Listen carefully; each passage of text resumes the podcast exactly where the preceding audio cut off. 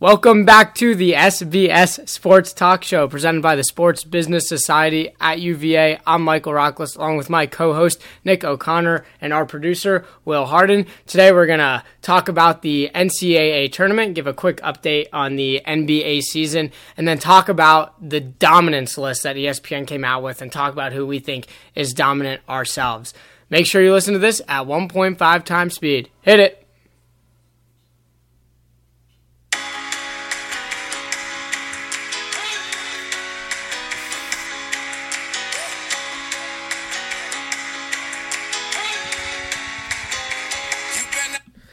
All right, so uh, obviously the NCAA tournament is underway. The Sweet 16 is starting today. This will come out on Thursday morning.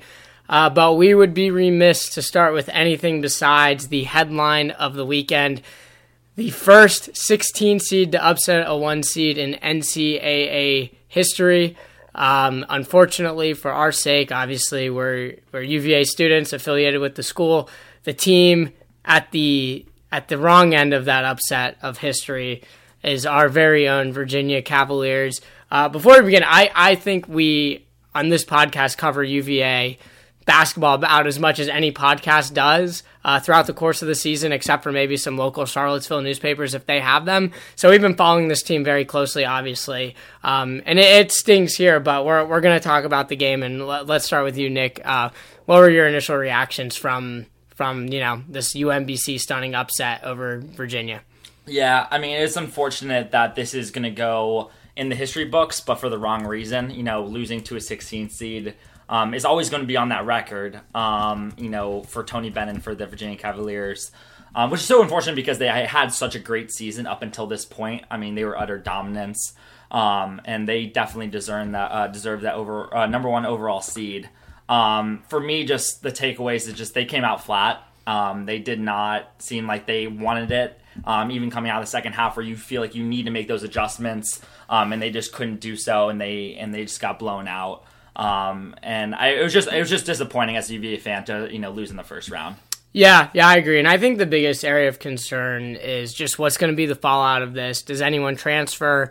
Does Tony Bennett lose support of you know the fan base where you know he's had just uh, unrelenting support over his nine years at the school, and I mean this is a, a real setback of a loss. because uh, you know going into the tournament that people had seen have they've seen UVA as a program that's had a couple one seeds, had a two seed, generally bounced out earlier than they should have been. I mean, you think back to uh, the Syracuse loss um, in the Elite Eight, of course, and then back to the uh, the one seed they had with, with Joe Harris. They lost in, in, the Sweet 16 to a good Michigan State team, but generally a team that's underperformed in the tournament over their five year run here, and that's very disappointing. But I mean, if we want to pinpoint the reasons that they lost this game, I mean, we can rank them here, but I think first and foremost, you got to give credit to UMBC. Obviously, 16 seed isn't going to win without you know playing a really great game and shot, you know absolutely lights out. Shot and for a team that you know they played good defense, they're a good defensive team at least in the two games I saw them because when they played Kansas State. They played really good defense. Their offense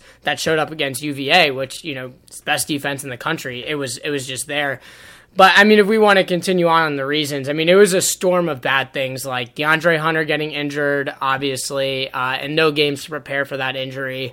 Um, just in general, I think there was a lot of panic that set in once they were losing to start the second half. After the first couple minutes, UMBC went on a run, and UVA just kind of panicked during the headlights. And there's a perfect storm, I think, of all those factors combining to you know a shocking 20 point loss. Yeah, and for me, I was I was, I guess, a little, you know, it was interesting about the panic because we've seen in years past, even in the first rounds, where it's been close even going to halftime. It's been close even in the second half for them. I mean, we've seen that even in the first rounds versus these not so strong teams. Right. They um, were the last one seed to not be winning at halftime when they were down by five to Coastal Carolina yeah. uh, back, I guess, five years ago. And you have this, and I think that's just because of the system that they play and that it's not high tempoed. Um, and so if a team is shooting very well, then it's tough because they have such limited possessions, and if you can't go going on offense, it just it can really break down the whole system. Um, so it wasn't you know as much on my part. I didn't have as much panic going into the second half, but they just came out flat and they just came out nervous and they just didn't know they didn't have an answer. And, and UMBC played well. I mean, that's the yeah. other factors. Obviously, UMBC probably played as well as any 16 seed has ever played. Um, I mean, I can say that fairly confidently, just you know, by the utter dominance of that game. Um, but yeah, you know, it's hard after, like you said, the season that they've had, you know, dominating the ACC regular season, running through the ACC tournament, number one overall seed. Um, definitely looking like they're Tony Bennett's best chance to get to the Final Four, and, and to lose in that fashion is, you know, it was shocking and it's disappointing. And hopefully the uh, the team can use it as motivation from here on out because I don't think there's anything else that they can do. Uh, but all right, we're going to move on talk about the rest of the NCAA tournament. There are still 16 teams remaining. Um, so, what have been your thoughts on the tournament as a whole, and then we can shift focus into the uh, the teams that are left and who you think is going to keep moving on. Yeah, no, I think what we've seen in this tournament is you know a bunch of high seeds entering that. Um, you know, Sweet 16 and Elite Eight, um, potentially, you know, with Loyola, Nevada, um, very, you know, low ranked teams Syracuse. getting Syracuse, of course, you know, getting in there um, which is just interesting. And it's you know reminds me. Um, I think a couple of years ago when it was UConn versus Kentucky, it was something similar like that, where you had a bunch of high seeds kind of get into those later rounds. Um, and it's just very interesting because there's you know so there's so many possibilities that can play out. There's not very many certain games in my mind coming up. Um, you know, even Gonzaga, you know, and um, Kentucky, you know, I don't think there's those are very certain games. Even those are those are the favorable matchups. Um, so it'll just be interesting to see how everything plays out. Yeah, yeah, I agree. I mean, there's definitely been, you know, like you said, Loyola's had a couple buzzer beater wins to get them in there, and you have a really peculiar 11 versus 7 matchup uh, in the South part of that of the south in that part of the south region where you have Nevada against Loyola. But what's caught my eye is there's two teams that are been that have been absolutely dominant and as a basketball fan, maybe not as a UVA fan, but as a basketball fan, you definitely want to see these teams teams play each other in the Final Four, and those two teams are Villanova and Duke. Um, obviously, you know they haven't played elite competition, played a really low, you know, really bad 15, 16 seed in round one, and then Villanova played Alabama and Duke played Rhode Island, who both of them absolutely crushed. But now they're Duke at Syracuse, but now they're going to start playing a little bit better teams. But in your opinion, is there any way that these two teams do not face each other in the Final Four? Um, I think the only maybe other team that if they can catch fire, um, they have the talent is Michigan in my mind. But that's the other side of the. That's bracket. the other side of the bracket, but coming in. Um, but you know, besides that, I, I just think Villanova. I think I think Alabama was a very strong. They were a nine seed, right? They were, yeah, a nine seed coming in. I thought they were a very strong nine seed with Sexton, and and that dominance over um, Alabama kind of was really remarkable and kind of showed how you know structured they are as a team. Um, so I just can't really see them not being in the finals. Yeah, I, I think. Well, I think Duke is uh, obviously Duke versus Villanova is going to be. Those are the two best teams in college mm-hmm. basketball that are still remaining. I would fight you and say if DeAndre Hunter was healthy, Virginia would be in that would be in that category. But obviously, that's not going to be the case in this tournament. But at this point, I think it's even for Duke against Kansas, which looks like a matchup we'd see in the Elite Eight it's hard for me to believe that Duke isn't the one coming out of that. So I really do think Villanova and Duke are going to be playing, and the winner of that game is definitely going to be the team that's favored by a lot in the championship game. Why is it in your mind that so many, I feel like fans and, and analysts don't believe in Kansas, even though they achieved that regular season mark? That's uh, a good question. I, I mean, I think there's something to the fact they're just not quite as talented as a Duke team and, and a Villanova team. I mean, you look at Duke, and this is obviously the most talented team they have been all season long, and it looks like you know they're going on one of those Duke runs where they're able to put it all together at the end of the season. Um, and you know, Kansas. I mean, even against Clemson, who they play um, on Friday, people are a little bit shaky on them. They do have a great player in Devonte Graham. Um, eh, they're a Big 12 team, but I, I don't know. I, I, just think that Duke and Villanova, at least in their performance to this point, have put themselves in a different category. I mean, Kansas went a relatively close game down to the wire with Seton Hall, who's not a terrible team, but you know, definitely not dominating to the level of a of a Duke or Villanova. Um, you know, at this point, and I think you know we'll see if Duke ends up playing Kansas. Duke will be a really big favorite in that game. Yeah, what is in your mind coming up this Thursday and Friday? Your uh, you know your favorite matchup, or you think the one that's gonna be the most interesting watch? Yeah, I think the best Sweet 16 game is Texas A&M and Michigan. Uh, A&M obviously blew out North Carolina in Charlotte um, when they played in the round of 32, and Michigan escaped against Houston um, on a buzzer beater uh, to win that game by one point.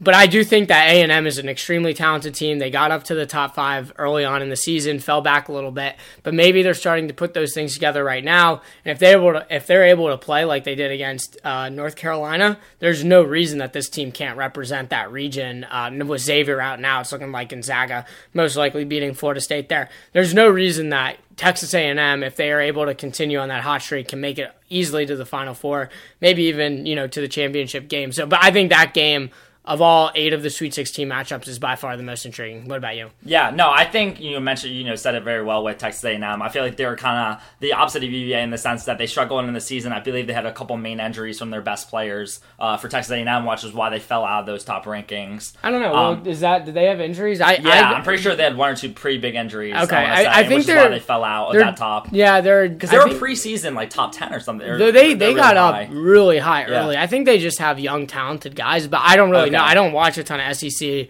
basketball. But all I know is, you know, I'm, you know, thinking UNC is going to come out and, and win this game in Charlotte, and all, you know, A and M blitzes them and beats them by 21 points. I mean, so to me, I'm, I'm impressed by them. No, very impressive for sure. I was just saying, you know, the opposite of UVA, who kind of a team had a whole year, you know, all year long, and then fell apart at the end. So Texas A&M seems to, you know, really be playing, um, you know, lights out, you know, to beat, you know, a UNC, a very strong UNC team in my mind, um, by 20. Um, I thought that UNC team had a chance to go on to at least the Final Four um, if they got past that round. But that was just, I mean, that was just a, a very good matchup. Um, but for me, I think a very interesting matchup will be the Loyola Nevada. Yeah, I'm that's my favorite. I think Loyola. Um, First one on Thursday. Yeah, exactly. First one on Thursday. I think we'll get a treat there. um, you know, Loyola's just had some very, very exciting games, and you know, I hope this one is nothing less. Um, Nevada too, big comebacks in both halves against Will's Texas team, and uh, down by what was it, twenty two points with thirteen minutes left against Cincinnati to yeah. win that game. So no, yeah. these two teams are really defined what March Madness is about, right? The buzzer beaters, you know, like the late games, the comebacks, the comebacks, all this. Um, this is what you look for in March Madness. So that's the matchup I'm really excited about. Yeah, I'm with you on on those as two of my favorites. Um, I don't think that the the side of the bracket with Villanova and Duke on it, those four games. Um, just to refresh, Villanova's playing West Virginia. A lot of, on paper seems like a really good game. I'm not worried for Villanova in that one. Great matchup though between Jalen Brunson and Jevon Carter, the two point guards for those teams, two of the best in the country. Um, Texas Tech, Purdue is about as soft as a 2 3 matchup I can imagine yeah. uh, in there. And then you have Kansas against Clemson and Duke Syracuse. Those I mean, just if, if Purdue had Haas, I think that would be a good matchup. I mean, they're very If they had Haas, I'd like yeah. that Elite Eight matchup with Villanova. And yep. who knows, he might come back. They put the Purdue engineers on it. It's good engineering school. Why, why not do that? But but no, I mean to me, I'm, i really like this A and M uh, Michigan game, and I would hope that Gonzaga can win their game, so that whoever wins the A and M Michigan game gets to play Gonzaga, because that would probably be my my favorite game in the Elite Eight as well. Yeah, no, I agree. Yeah, all right. So let's go through. We'll get all three of us in here. Let's uh, let's just pick our, our final fours real quick. Uh, Will, we'll start with you. Um, I got Kansas, Gonzaga, Kentucky, and West Virginia. Wow! After all we just said. That's who. That's who you have. I'm gonna go. And for me, um, you said Kentucky, right? Yes. Yeah. I, for all that's happened in that region, um, I don't think Kentucky's gonna make it. I'm gonna go with Loyola, Texas A&M, Villanova, and Duke. Yeah, no, I I, I like the Loyola pick. I'm, I'm gonna stick with Loyola. I they look good. Um, I'm gonna pick them. I'm gonna go with I think Michigan's going to pull it off in my mind. Uh, I think they're a strong team. I think they're going to beat Texas A&M. Um, I see Villanova coming in from up top. Um, and I think Kansas. I mean, they. I think they proved it their consistency, you know, throughout the season. Um, I think they're going to show up, um, despite with a lot of people say that they're, a, you know, a very weak high seed. But um, those are my final four matchups. All right, who do you think's going to win? We're, we've cut it down from sixty-four to or sixty-eight to sixteen. So you got a lot. You got a much smaller pool to choose from. Who's going to win? Yeah, I think it's not obviously, but I, I think the favorite just you know with Villanova. Um, I think they're just too talented. Um, they got the great coaching, um, and they're just playing extremely well right now, which is what you need in March Madness. Yeah, uh, I well, we'll we'll swing it to you. I mean, for all that's happened in the South region, I want to say Kentucky, but I think I'm I think I'm gonna have to hold off on that one. And I like West Virginia. Wow, Ooh, that's that. Okay. I would be absolutely. You're of course you love your Big Twelve. I'd be absolutely shocked if that happened. I'm gonna say uh, sports championships in 2018 stay in Philadelphia. I think Villanova wins uh, their second in three years. Yeah, I like the Kentucky pick though. I mean, we've seen Kentucky right be a lower seed, um, and, and and find it and and and figure out what they're made of, um, during the you know March Madness bracket. But, but, here's the thing: have they figured it out, or have they played nothing? I mean, they they played uh, 12 seed Davidson, which was a tight game. Mm-hmm. They played 13 seed Buffalo, who upset Arizona, which was a somewhat tight game at, at a point in the second half. And now, of course, you know Virginia's been knocked out, so they get Kansas State, who just does not look like a strong nine seed. But I mean, they beat Creighton, they beat UMBC, so there they are. And then in the the Elite Eight, they're going to be playing a seven or 11 seed. To me I don't know if I'd characterize it as Kentucky's figured it out. I think I'd characterize it as they've been able to avoid the upset that these other top teams. But regardless, they figured it out or not, they have the talent. They have the talent. They don't have Duke or Villanova talent. Not not, and they may not level. even have Texas A&M. Talent. They have the level of talent to get easily, uh, not easily, but I think be the favorites to get to the Final Four. Yeah, yeah, and then to win. I mean, to get to the finals is possible. I think you could possibly see them. Yeah, I, I would. I like whoever comes out of the uh, the West region to, to go to the finals against Duke or Villanova. Probably Villanova in my in my mind. But all right, so we got some varying opinions there. All right, now we're gonna shift and talk about the uh, NBA season coming down to the stretch run. A couple of very tight races. Uh, you have in the Eastern Conference. You have only four games separating the three seed Cleveland Cavaliers from the eight seed Milwaukee Bucks, and in the Western Conference you have a what I don't know what the best way to put this, but you have um, six games separating the three seed Portland Trailblazers or six and a half games from the 10 seed LA Clippers. So a lot of congestion there, especially for seeding um, between the four and eight seeds in the West, you only have two games of separation. So these NBA regular season games, they are going to matter down the stretch. Uh, I don't know what, what you're looking at uh, in terms of these playoff races, and then we can talk about, you know, obviously the headlining teams um, who aren't in these races but are probably, you know, competitive to win the finals. So what are your thoughts about these playoff races? Yeah, and I think, you know, in, in both the Western Conference and Eastern Conference, right, you have two top dominant teams, at least in the regular season. You know, Toronto and Boston have, you know, proved it. Um, you know, despite injuries with Boston, they've been able to win. Um, and, and, and, they do definitely seem to be, in my mind, um, two of the favorites to get to the finals. I don't think Cleveland is as dominant or, you know, is as favorable as a lot of people like to say. Um, in my mind, I just don't know if they have it all this year. It's going to be a lot of pressure on LeBron.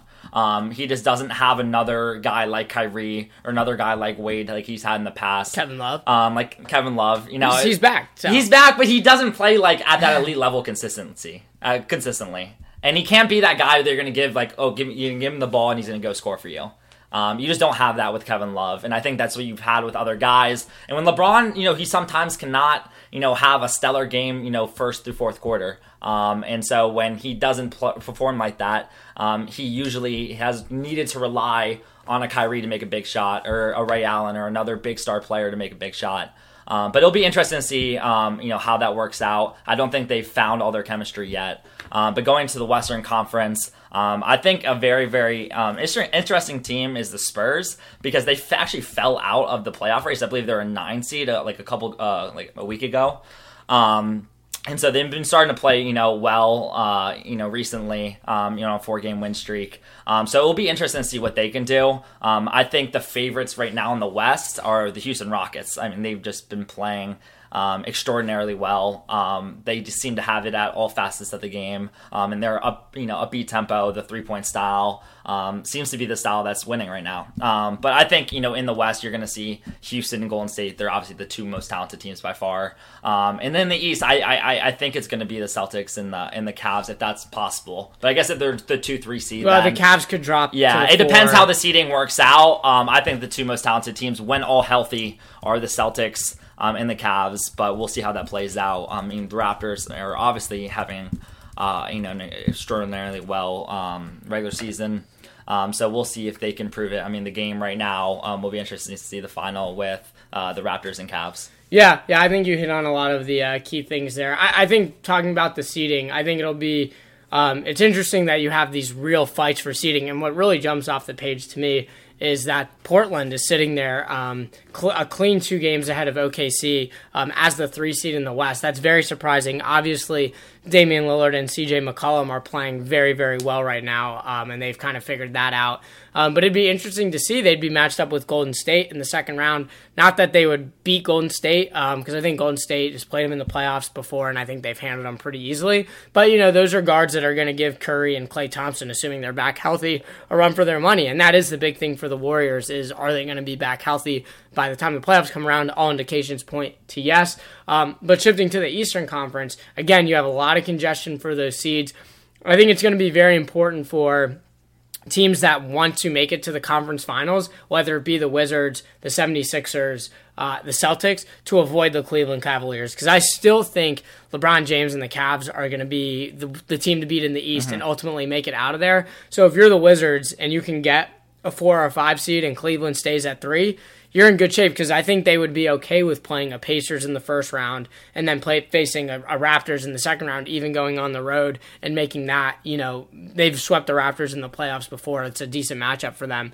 Um, so I think that'll be interesting to see who can avoid Cleveland. But of course, going back to the main point here.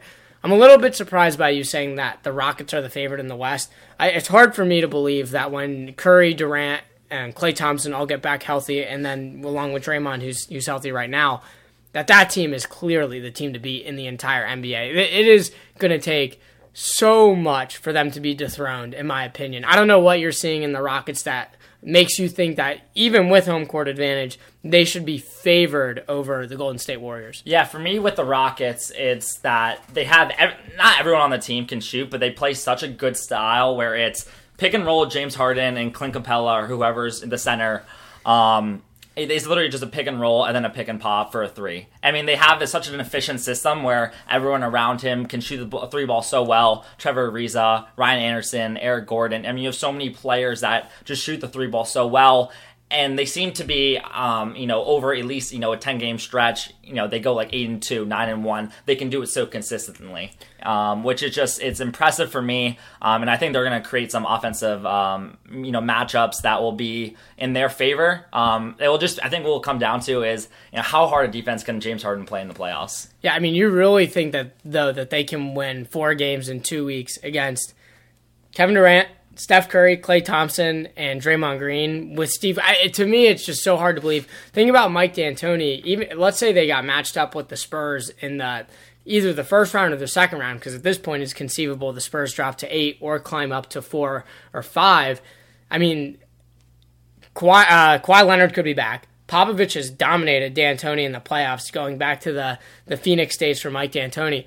Like I would be more worried about the Rockets getting to the conference finals them winning the conference finals. I to me, I don't have as much faith in D'Antoni and Harden, who have and Chris Paul too, who have a, a pretty big uh, lack of postseason success against you know call it the Spurs or then of course the Warriors, who have you know multiple titles and and just multiple players that are you know better than you know the Rockets players. Yeah, for me, I, I've just been fortunate enough to watch a couple games this season um, for the Rockets, and it's you know in these big matchups, and it's like you know they'll be playing the you know the Trailblazers who are on a nine game win streak last night, and they on will, the road on the road, and I mean, and they will just be able to get this win. And it's James Harden um, stepping up. You know, he's I think he hit forty five points last night, forty two points, like something yeah, like that. A lot of points. last night, a lot of points last night. Being able to step up and just hit those big shots. Um, and you know, again, we haven't seen that in the playoffs with him and Chris Paul, um, two guys that have notoriously not gone far in the playoffs.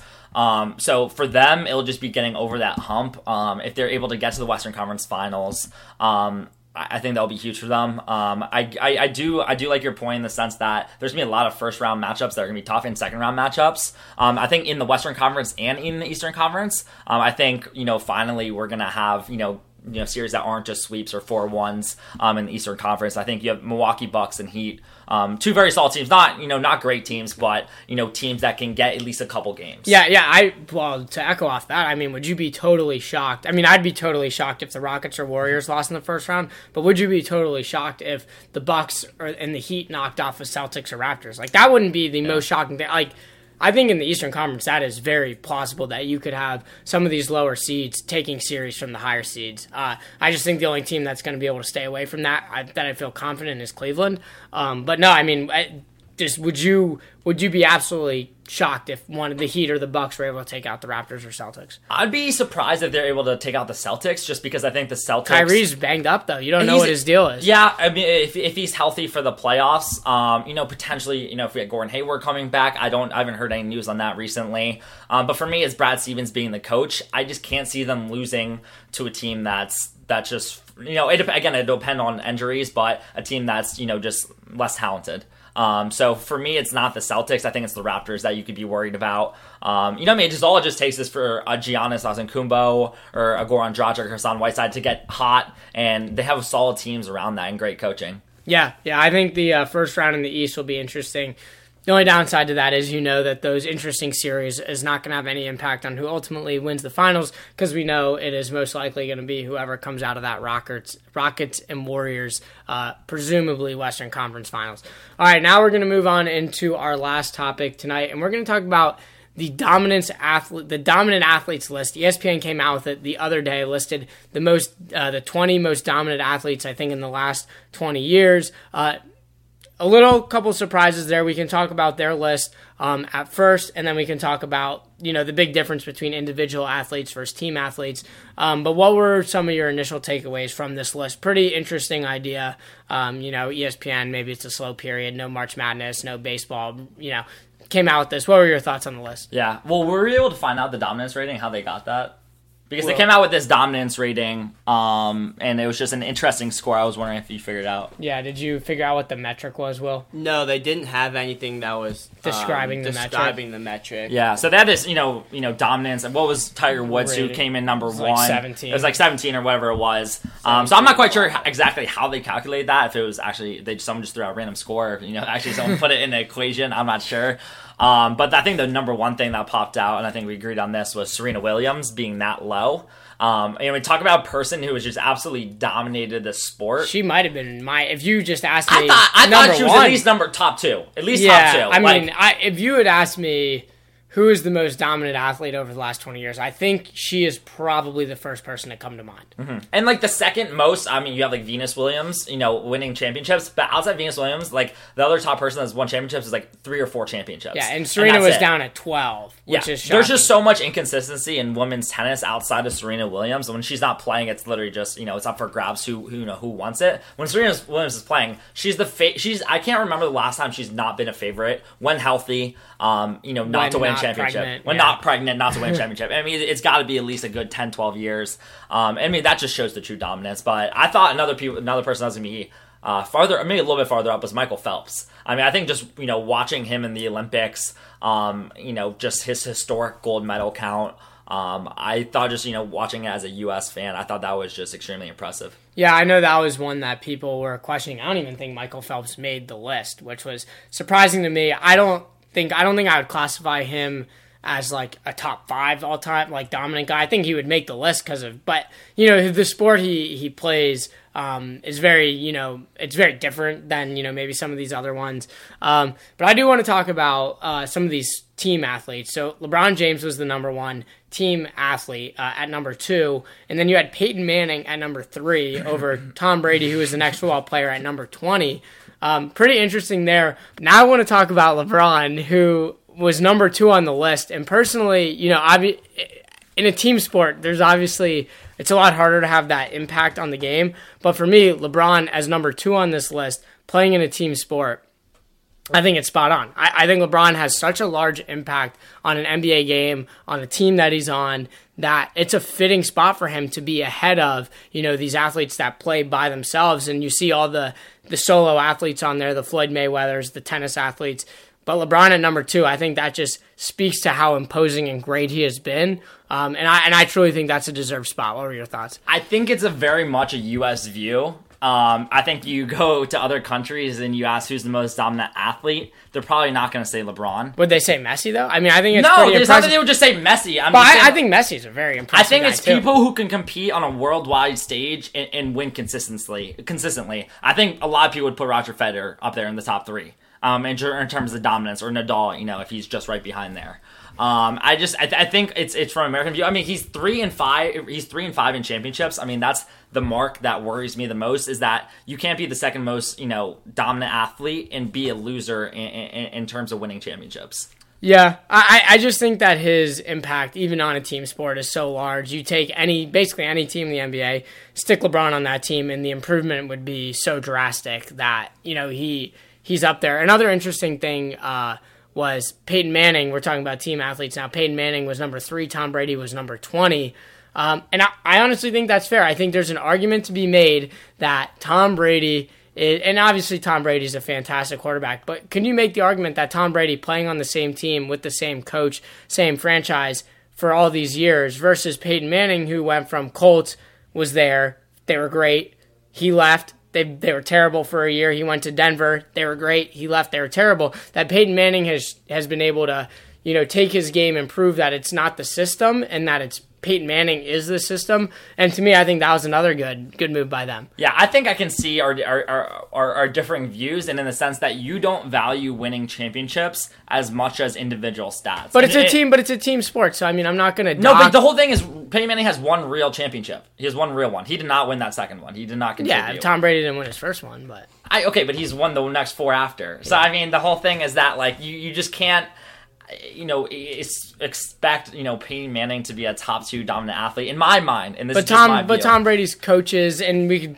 bring this back to LeBron, is his competitions, coaches, and teams have been simply better than the supporting cast that that he's had. Same thing goes for Peyton Manning, is that his coach and supporting cast has never matched that of Tom Brady on a consistent basis, and the one time it did. Old and, and injured as he was, he was still able to win a Super Bowl his last year in Denver. Yeah, no, I mean, I think again, it's just he hasn't won, and he, you need to win consistently. I don't know. I know. Yeah, you can bring the coach in, you can bring his team around him. I mean, you can always bring that excuse, and you can bring that excuse for LeBron as well. Um, but for me, um, you know, greatness is defined by winning. Um, and you know why I have you know number one Michael Jordan all time in NBA, and all it will always will is because he's six zero in championships, and to, you know it's just so hard to have that mark. Um, you know, regardless of team, regardless of coach. Um, for me, it's winning championships. Eh, I mean that's fair, but I think in a team sport, that's something that you know it's hard to pin on one guy. Uh, talk about baseball. I mean, Trout, Mike Trout, and Barry Bonds are both on there. Obviously, the two best baseball players um, in the last twenty years. Barry Bonds, you have a different argument based on whether he took steroids or not, but those are good good moves there. I mean, I think Barry Bonds from a from a imposing standpoint, of course, now he never won a championship either, but from a standpoint of when he came to the plate, the level of dominance and impact he had. Would you pitch to him? If you did pitch to him, you're probably you could be giving up a home run back in his heyday. I think he could have even been higher on that list too. Yeah, no, I mean Barry Bonds for me, it's just he took steroids, and I don't think he deserves to be on that list. That's just my thing. He cheated, so he doesn't deserve this. Um, but for me, I like the Trout.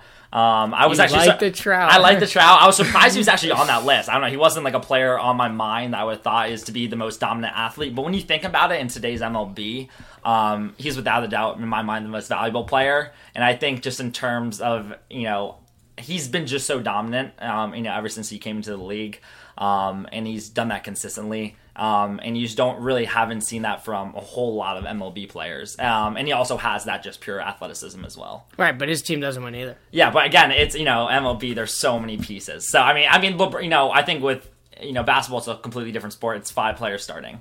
Um, you know, in, in in baseball and in football, it's completely different. Yeah, no, that's fair. All right, uh, kind of an interesting uh, topic by ESPN to put out there, um, worthy of a little bit of discussion there. Uh, but that will wrap it up for us this week. Next week, the MLB season starts, so we're going to come at you with some predictions and a little preview what we're looking out for there, and then we'll be back with uh, Final Four coming up next, uh, going into next weekend too. Yes, sir. I'm looking forward to it. All right.